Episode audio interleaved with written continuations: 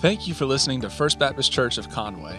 It's our prayer that this message is both an encouragement and a challenge to you as you grow in faith. As we all move forward in light of COVID 19, we want to encourage you to make a priority of joining us in person for worship. Because as you know, listening to a podcast can never replace the need we all have for fellowship and corporate worship. So we look forward to seeing you soon. In the meantime, here is this week's message. Well, good morning.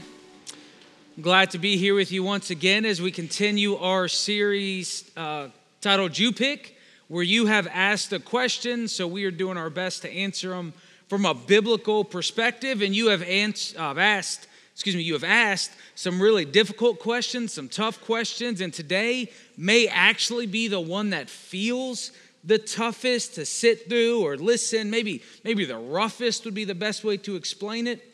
Because today, what we're going to talk about will seem very countercultural.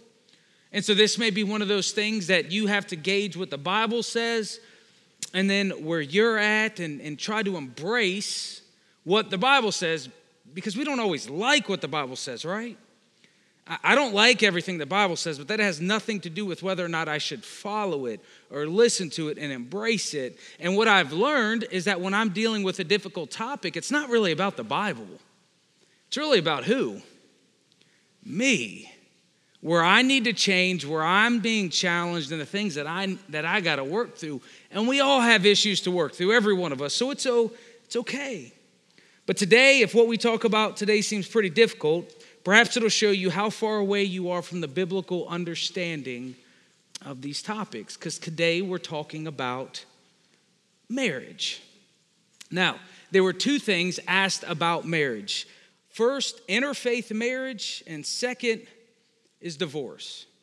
Now, about divorce, it's impossible for me to address without the fear of you hearing something wrong.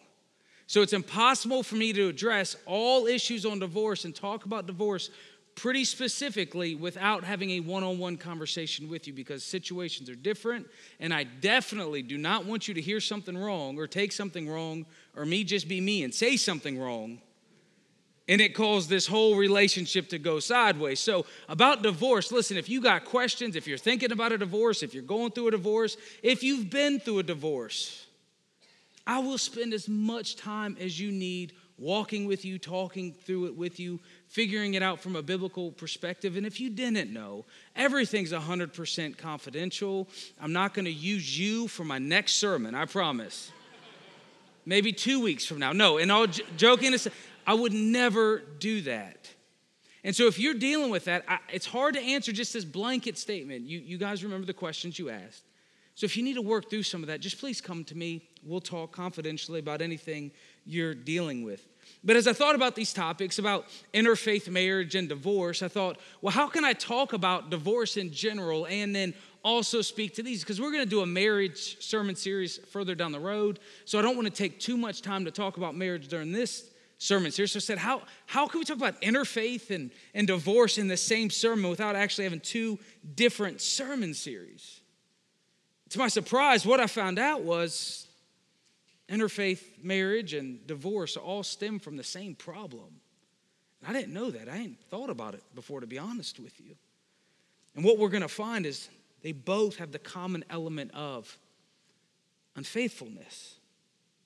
And here's what we're going to see today our unfaithfulness to God, our individual unfaithfulness to God will result in us being unfaithful in many other areas of life to our spouse, to our children, and in fact, every other relationship. In fact, there is a passage that speaks to both of these issues together. And I said, wow, check this out. But it's found in Malachi. And if you've never been through Malachi, well, it's a fun book to go through, especially if you're sensitive. I ask you to read it because he is very direct and he will get all, all, all in your feelings. He is very direct. He's pretty good though. Check out what he says here. Malachi 2:10. Start with this. Malachi 2:10 it says, "Do we not all have one Father? Did not one God create us? Why would we profane, rhetorical questions, why would we profane the covenant of our ancestors by being unfaithful to one another? We're going to start there in Malachi chapter 2. He starts with these rhetorical questions stating, Listen, we all come from the same place. We all have the same Father. He's the God that created us, right? He's the creator. He's God. He's our Father. He made us. And then specifically talks about them being the covenant people. Okay, the covenant, remember, the covenant goes all the way back to Genesis, right? Genesis 12 with Abraham, Abraham's calling, where God said he was going to form um, a nation out of Abraham, create this entire group of people that would bless the world. And he reaffirmed that covenant over the years. So, what he's pointing to is their spirit, spiritual heritage.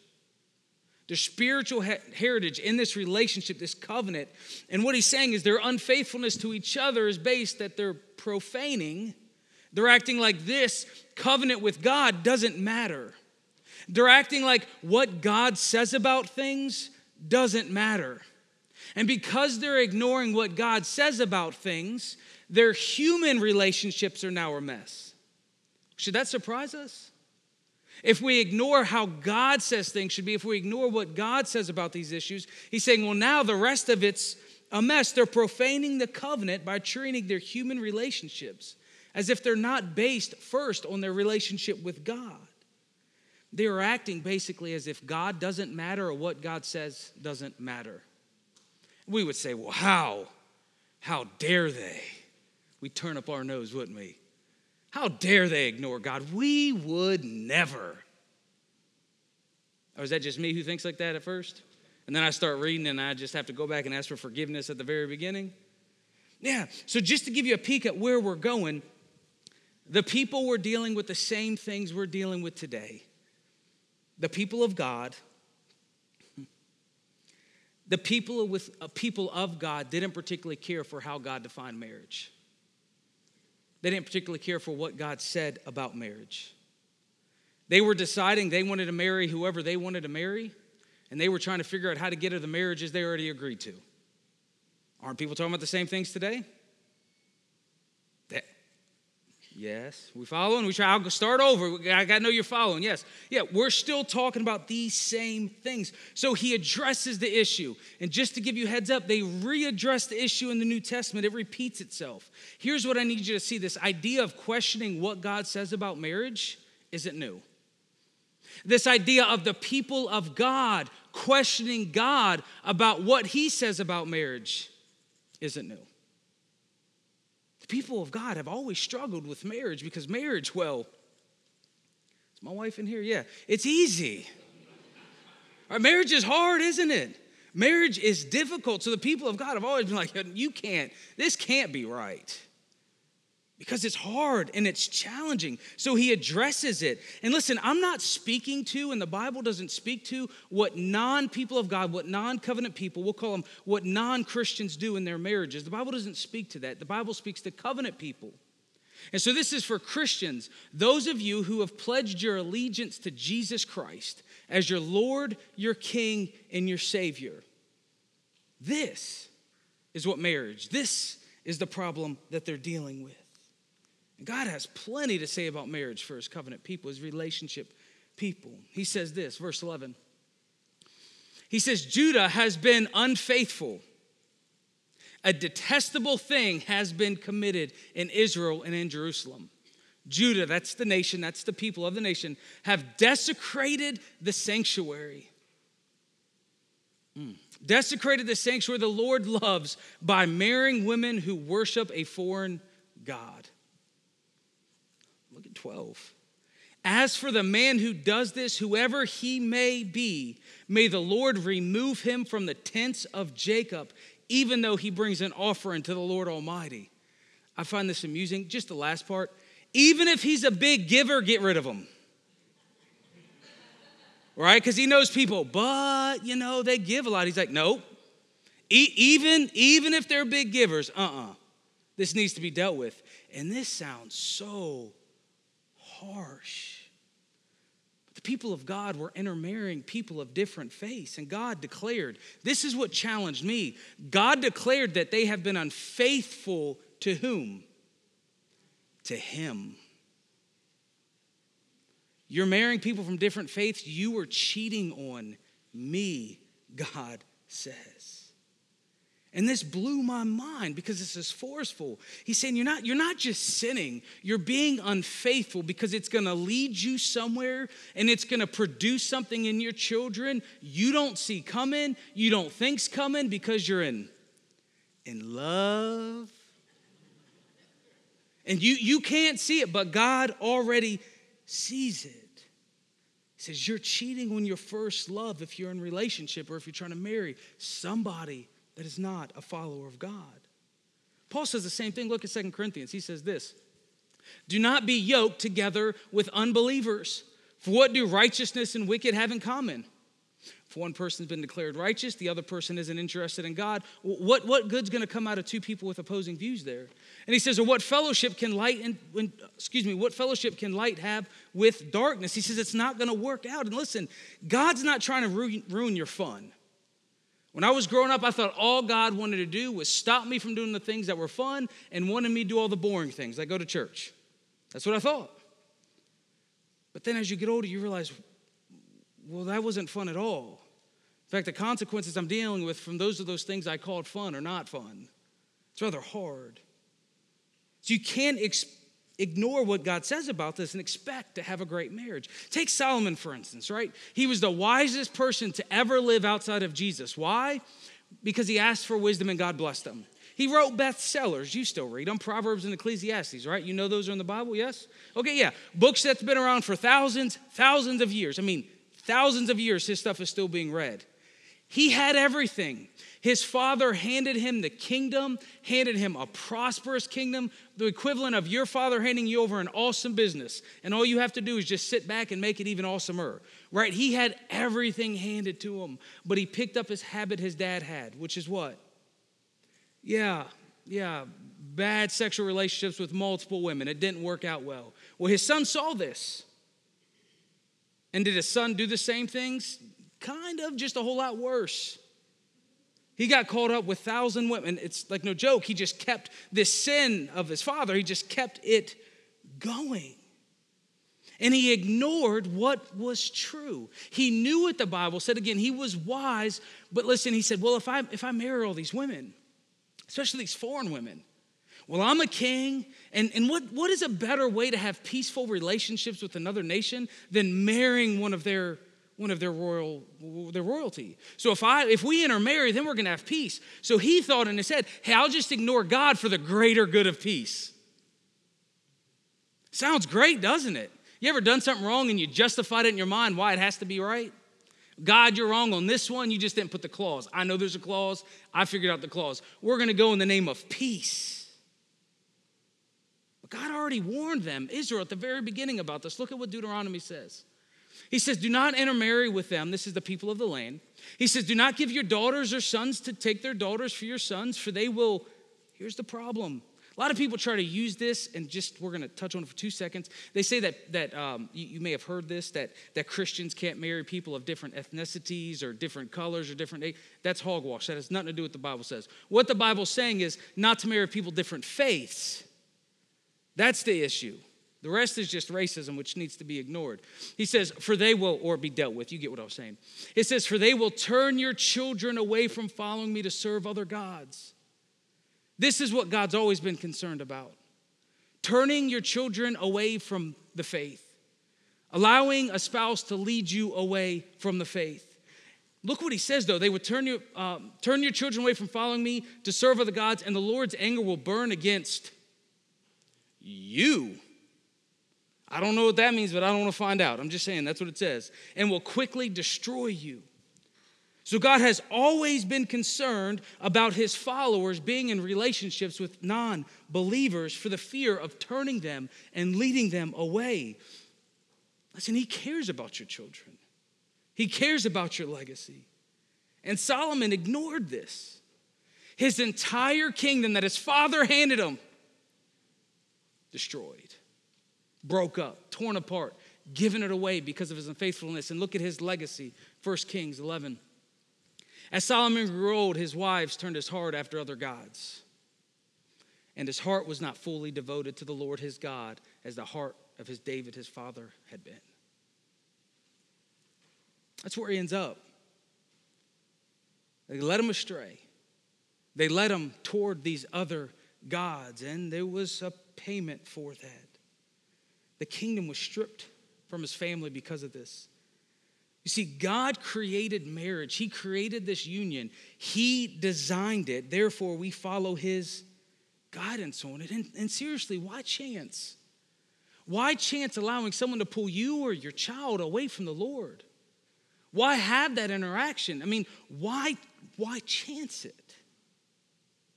God says it's not going to turn out the way you think. And perhaps you go, listen, let's just be honest. You go, listen, I don't think it's going to happen with my child or my granddaughter. I, it's not going to happen with my grandson. It's just not going to happen to us. Can you just tell God you're smarter than him then? Just say, God, I think I'm smarter than you. Here's what we're going to do. And when those words come out of your lips, I want you to see how that feels when you try to declare something like that, right? Just, but be honest. Tell them where you're at and what you're working through because what is marriage, anyways? Remember, marriage wasn't created by our society. Our culture doesn't define marriage. God created the, the whole thing, therefore, He gets to define it. And what He says at the very beginning, there's a reason it starts off like the family unit is extremely important in the Bible. It starts with God designing the family unit, and He calls the family unit, and He continues using the family unit. This was God's ordained vehicle to, to use. So, marriage is the union of one man, the union of one woman, where they enter into a lifelong covenant together.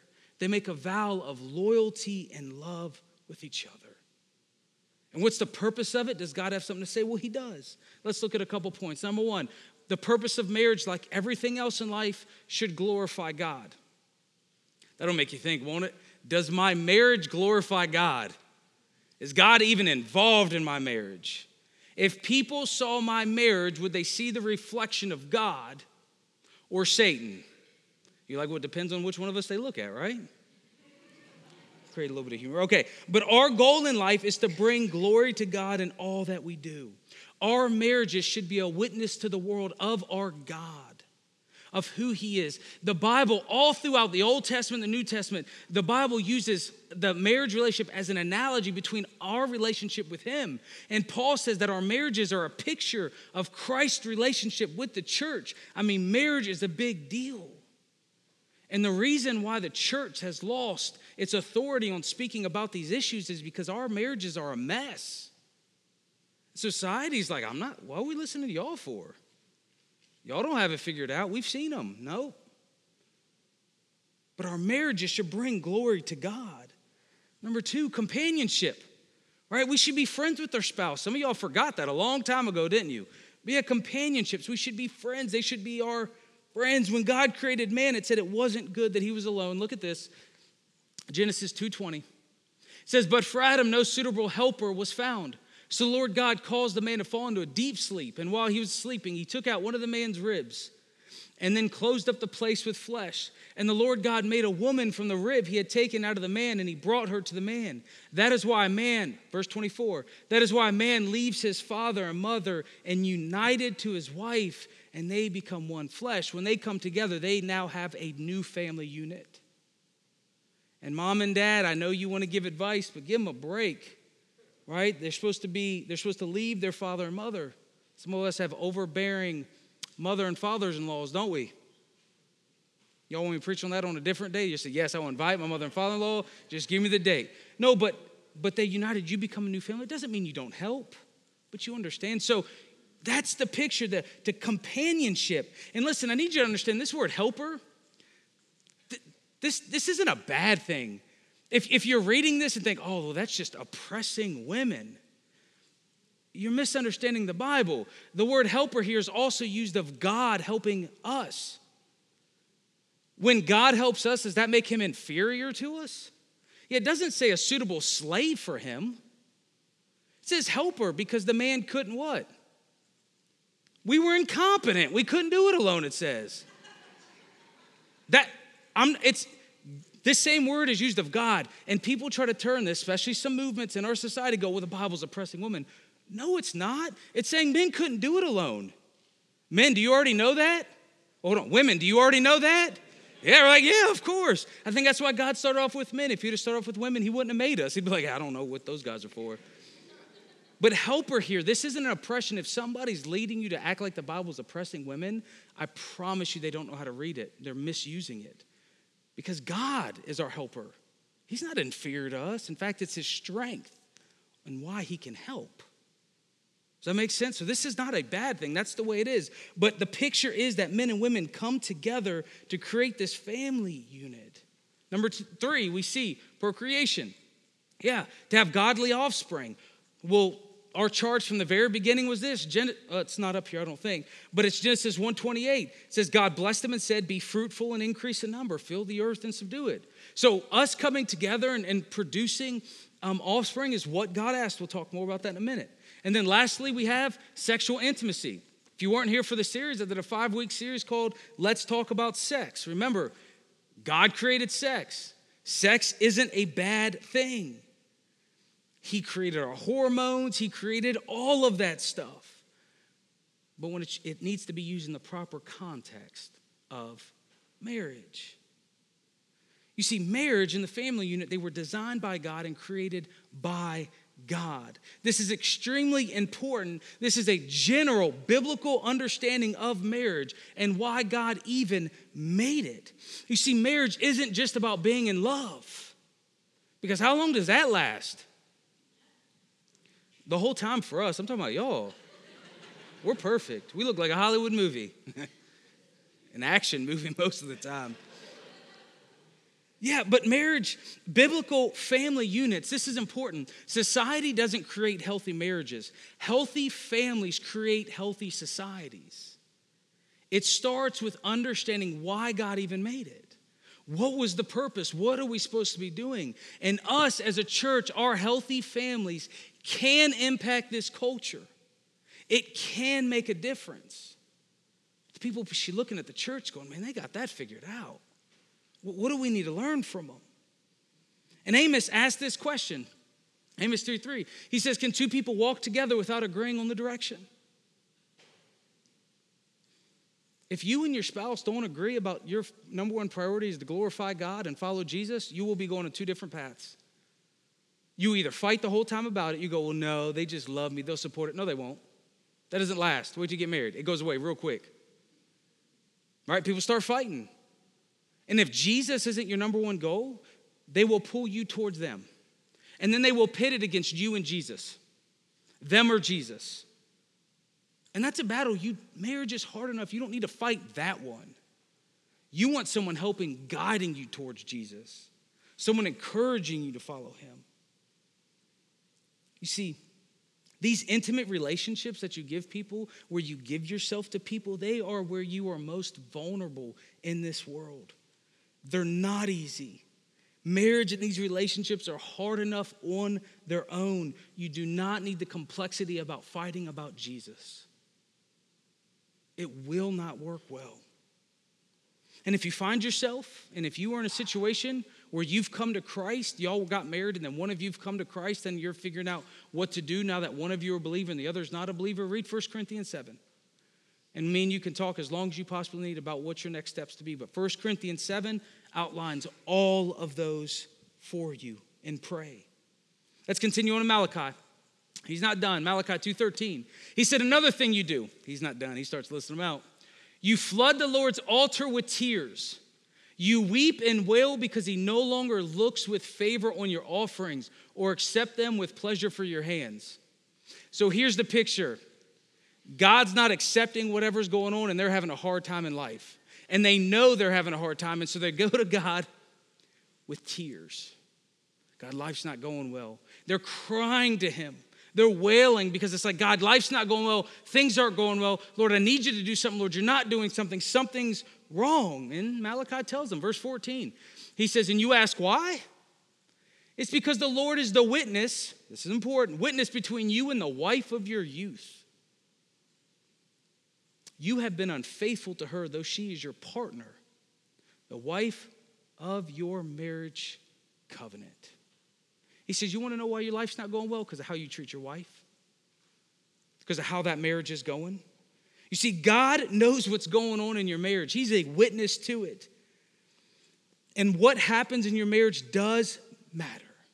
And while this idea of unfaithfulness could be cheating, it's much deeper than that because he doesn't, he points to their marriage co- covenant. He points to the fact that they're partners. He's talking about this whole idea of, of what their marriage looks like. He's like, you're being faithless in your marriage. It's not just talking about cheating, like, it's not what's going on.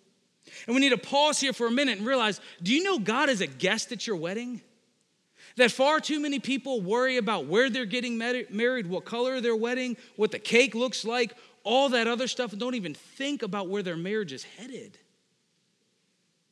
Or think about where your marriage is heading. Are you going to the same place? Far more important. And God's saying, I'm a witness of what's going on in your life, and it's not okay. We also need to point out that husbands, God does care how you treat his daughters. Do you remember at the beginning he said, Don't you have one father? Hmm.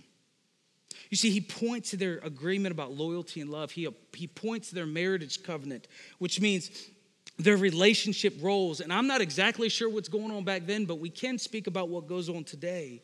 You see, many husbands are unfaithful to their spouse today by ignoring their leadership roles in the home.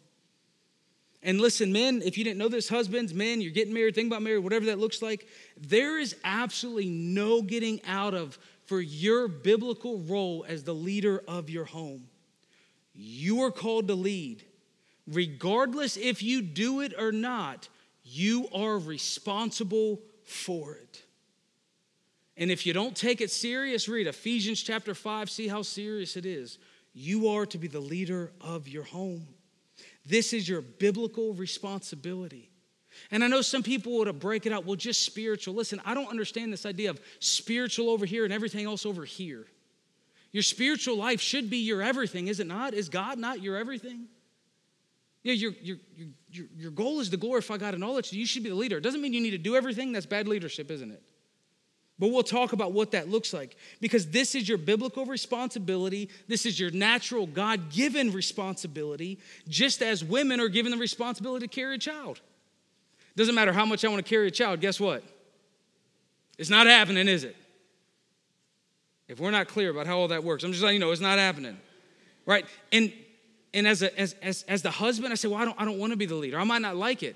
Well, I can promise you during pregnancy, Jessica didn't always like being pregnant either.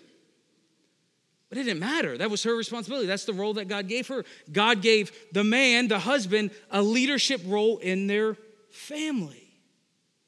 And if for some reason we need to stop, and if for some reason the first thing in your mind you think of a dictator type leader, please pick up a leadership book. That's never a good leadership model. No one is suggesting you act that a woman is property. Please don't hear any of that. There's plenty of leadership books out today if you need to understand what leadership is or how to be a good leader. But, husband, your role is to be the leader of your family. And I've tried being a dictator leader, it never works. Y'all ever tried it? I said, Woman, go cook me dinner.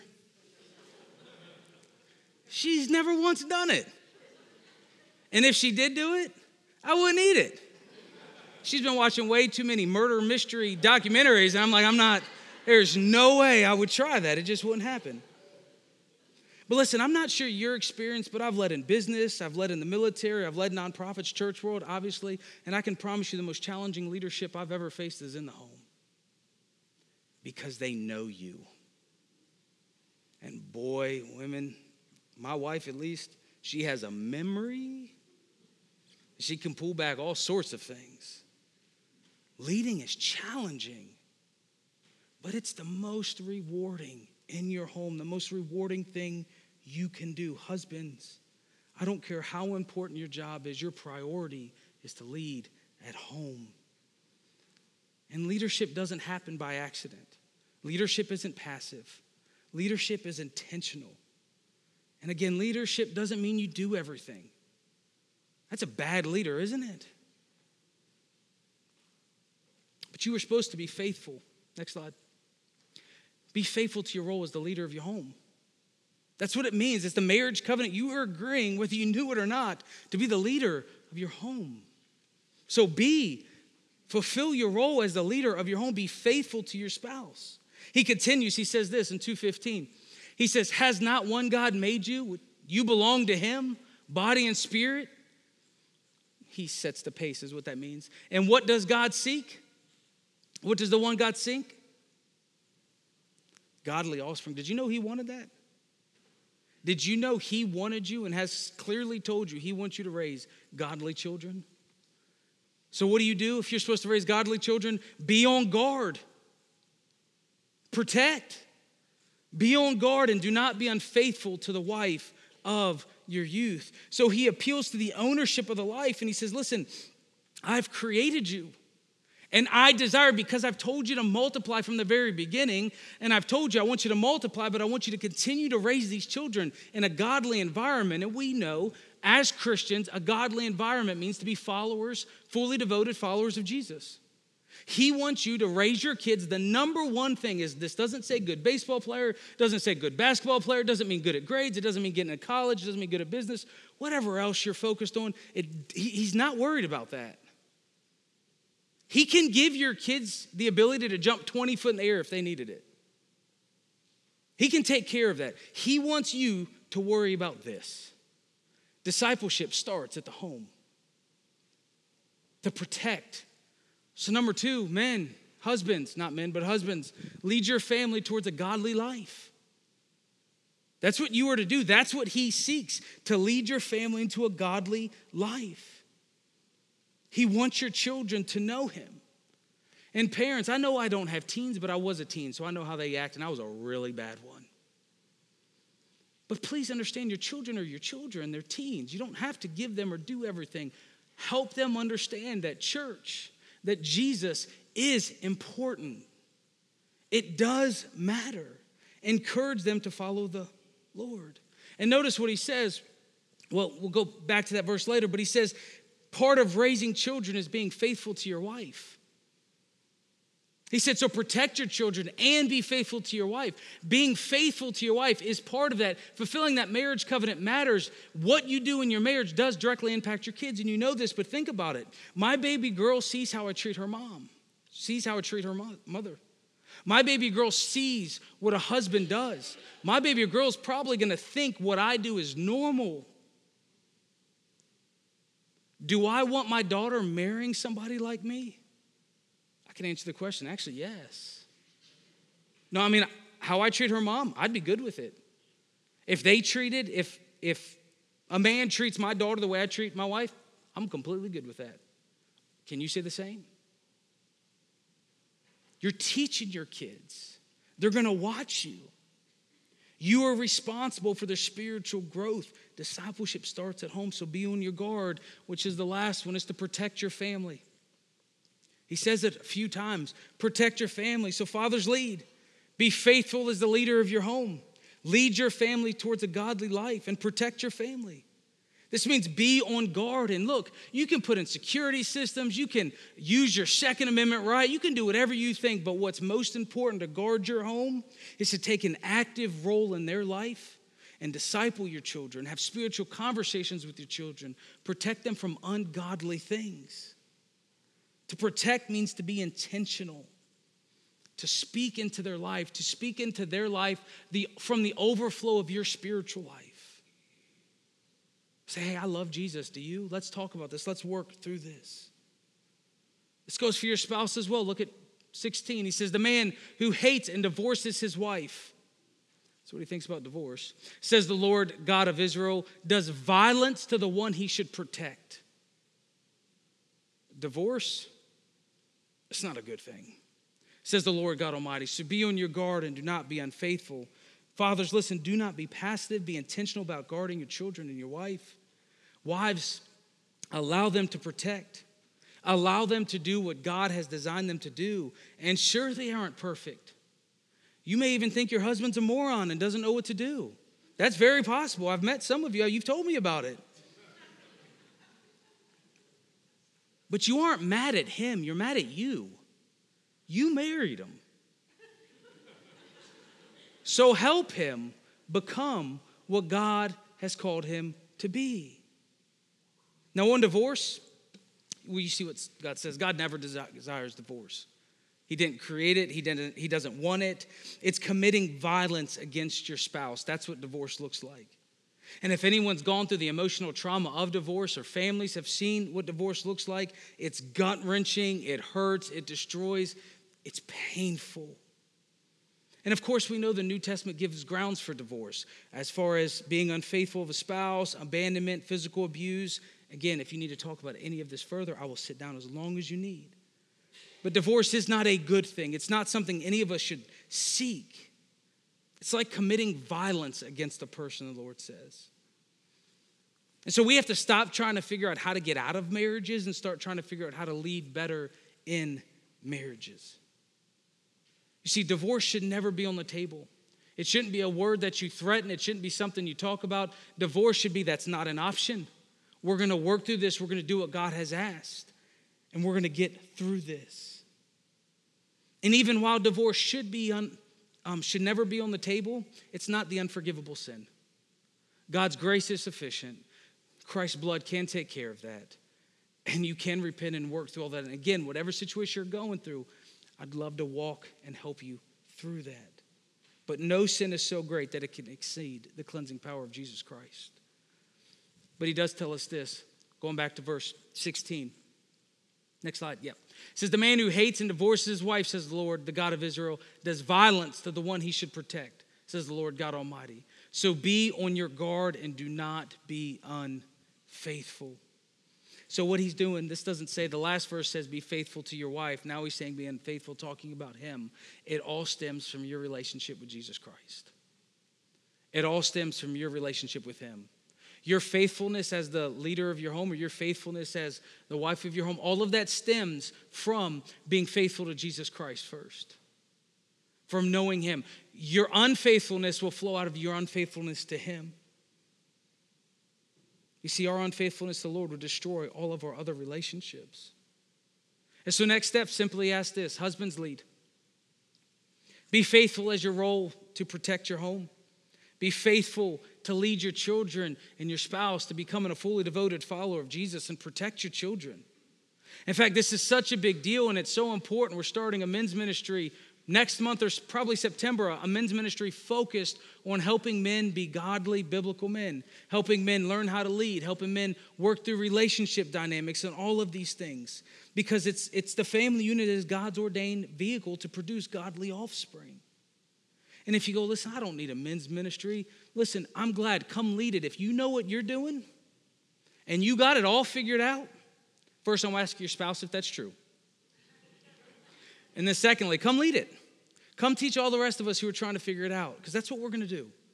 We're going to have it early in the morning to work through things, to talk about it, because it's important and it's difficult. And none of us have it figured out 100%. So, starting probably in September, we're going to get together in the mornings to do that. And I ask you, men, what's it worth to you? How important is your family to you? You have a short time on this earth, and the most important thing you can do is to lead your spouse and your kids to becoming fully devoted followers of Jesus Christ. Because one day you're going to be gone. And what did you leave them with? The ability to play baseball, the ability to do some math, or the ability to connect with God and follow His will. Only one of those is worthwhile. Only one of those will lead them their entire life. Only one of those. So, men, fight for your families. Stand up for your families. Speak up. Be intentional about spiritual conversations. You're setting the tone for generations to come. And so, how do you do that? Well, number one, lead by protecting your time of worship. Next slide. Lead by protecting the time of corporate worship. You need to show your family that coming together and that our hobbies are not as important as God. We need to teach them that church is our spiritual family and that gathering together is what He's asked us to do, so we do it. And yes, this means you're going to have to have difficult conversations, so have them. Being a leader means you're going to have very difficult conversations about things you don't necessarily want to talk about, but you need to have them anyways. And you may say, well, listen, I don't want to upset my wife. If I say that, it's going to upset her. Listen, the truth is, she's already upset with you if you're afraid to have a difficult conversation with her. If you're not leading your home as a godly man, she's already mad at you. So you might as well pull it back to the right direction. Have her get mad at you about something good, about you stepping up and leading like you're supposed to. And if you don't believe me, ask her. There's going to be fistfights out in the parking lot, okay? No. Protect protect spouses, but lead with prayer and biblical guidance. Guard and protect your prayer time and your devotion time. And this looks different with everyone, but have spiritual conversations with your kids. Read the Bible with your kids. Ensure that your family is a part of groups and Sunday school small groups. We don't do these things because we're bored. We do them because we believe they're important to your spiritual life. And lead by learning. Take discipleship serious, take leadership serious. It's what you're called to do. And I'm almost done, but listen, wives, you have the hardest job of them all. Wives, you absolutely do. Help your men be great leaders. No leader's ever great on their own. The secret to being a great leader is what? Having great leaders around you. That's the truth. We all already know that. Encourage them, inspire them, lead them to be great leaders.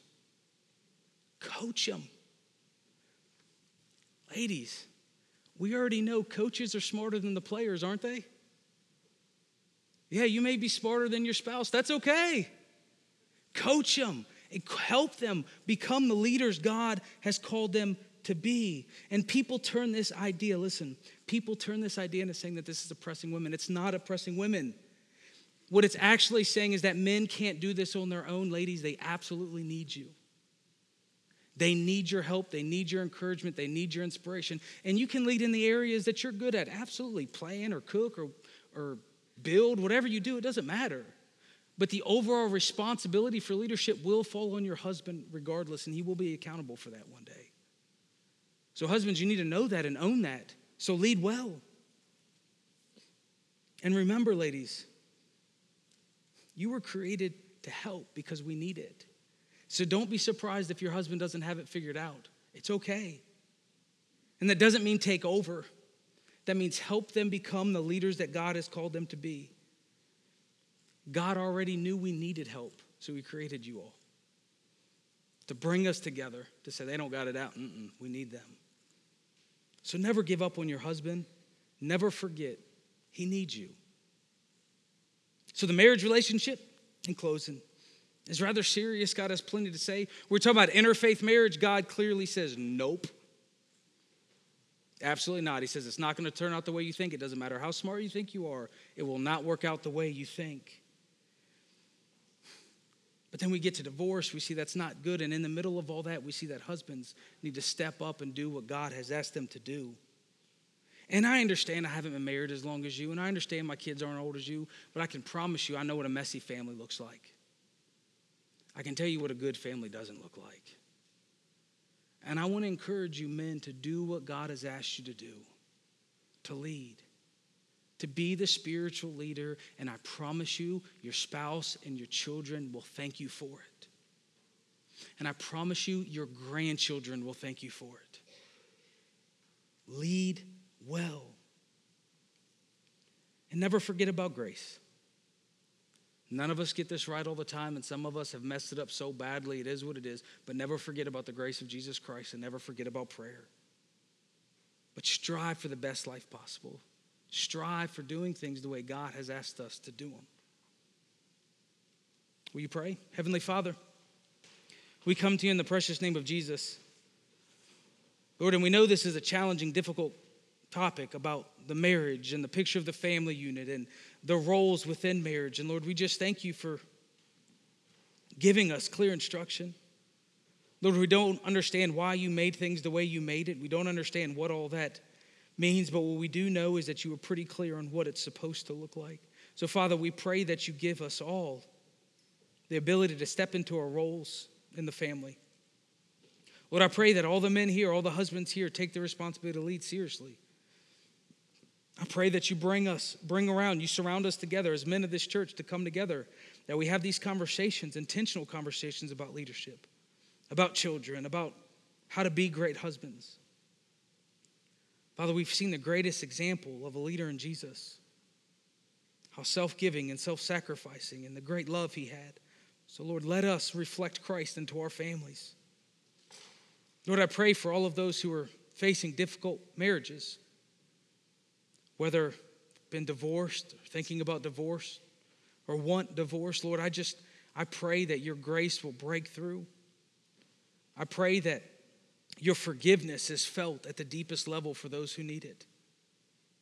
I pray that you give clear guidance on the next steps on what a new relationship may look like or when a new relationship should take place. Father, I pray for those families where they're unequally yoked. How challenging and difficult that is. God, we pray for the salvation of that other partner. We pray for their salvation, they come to know Jesus and step into their roles. Father, we lift up those who are currently in those relationships trying to think about getting married. Lord, we do pray and ask that they take what you say serious, that they ask others who who are ahead of them in marriage, who are ahead of them in relationships. On what does a good marriage look like? What does the Bible say about it? Lord, we ask that you give them these probing questions to seek your truth before they make such a large commitment. God, we thank you so much for Jesus. We thank you so much for your amazing love and grace. And Lord, many of us mess up, and we still mess up all the time, especially in marriages and these roles. So, God, we come to you today and ask for your forgiveness. Wash us clean. Allow us to start today, now, differently. And we know this is all possible because of the amazing love you have for us. It's in Jesus' name we pray. Amen.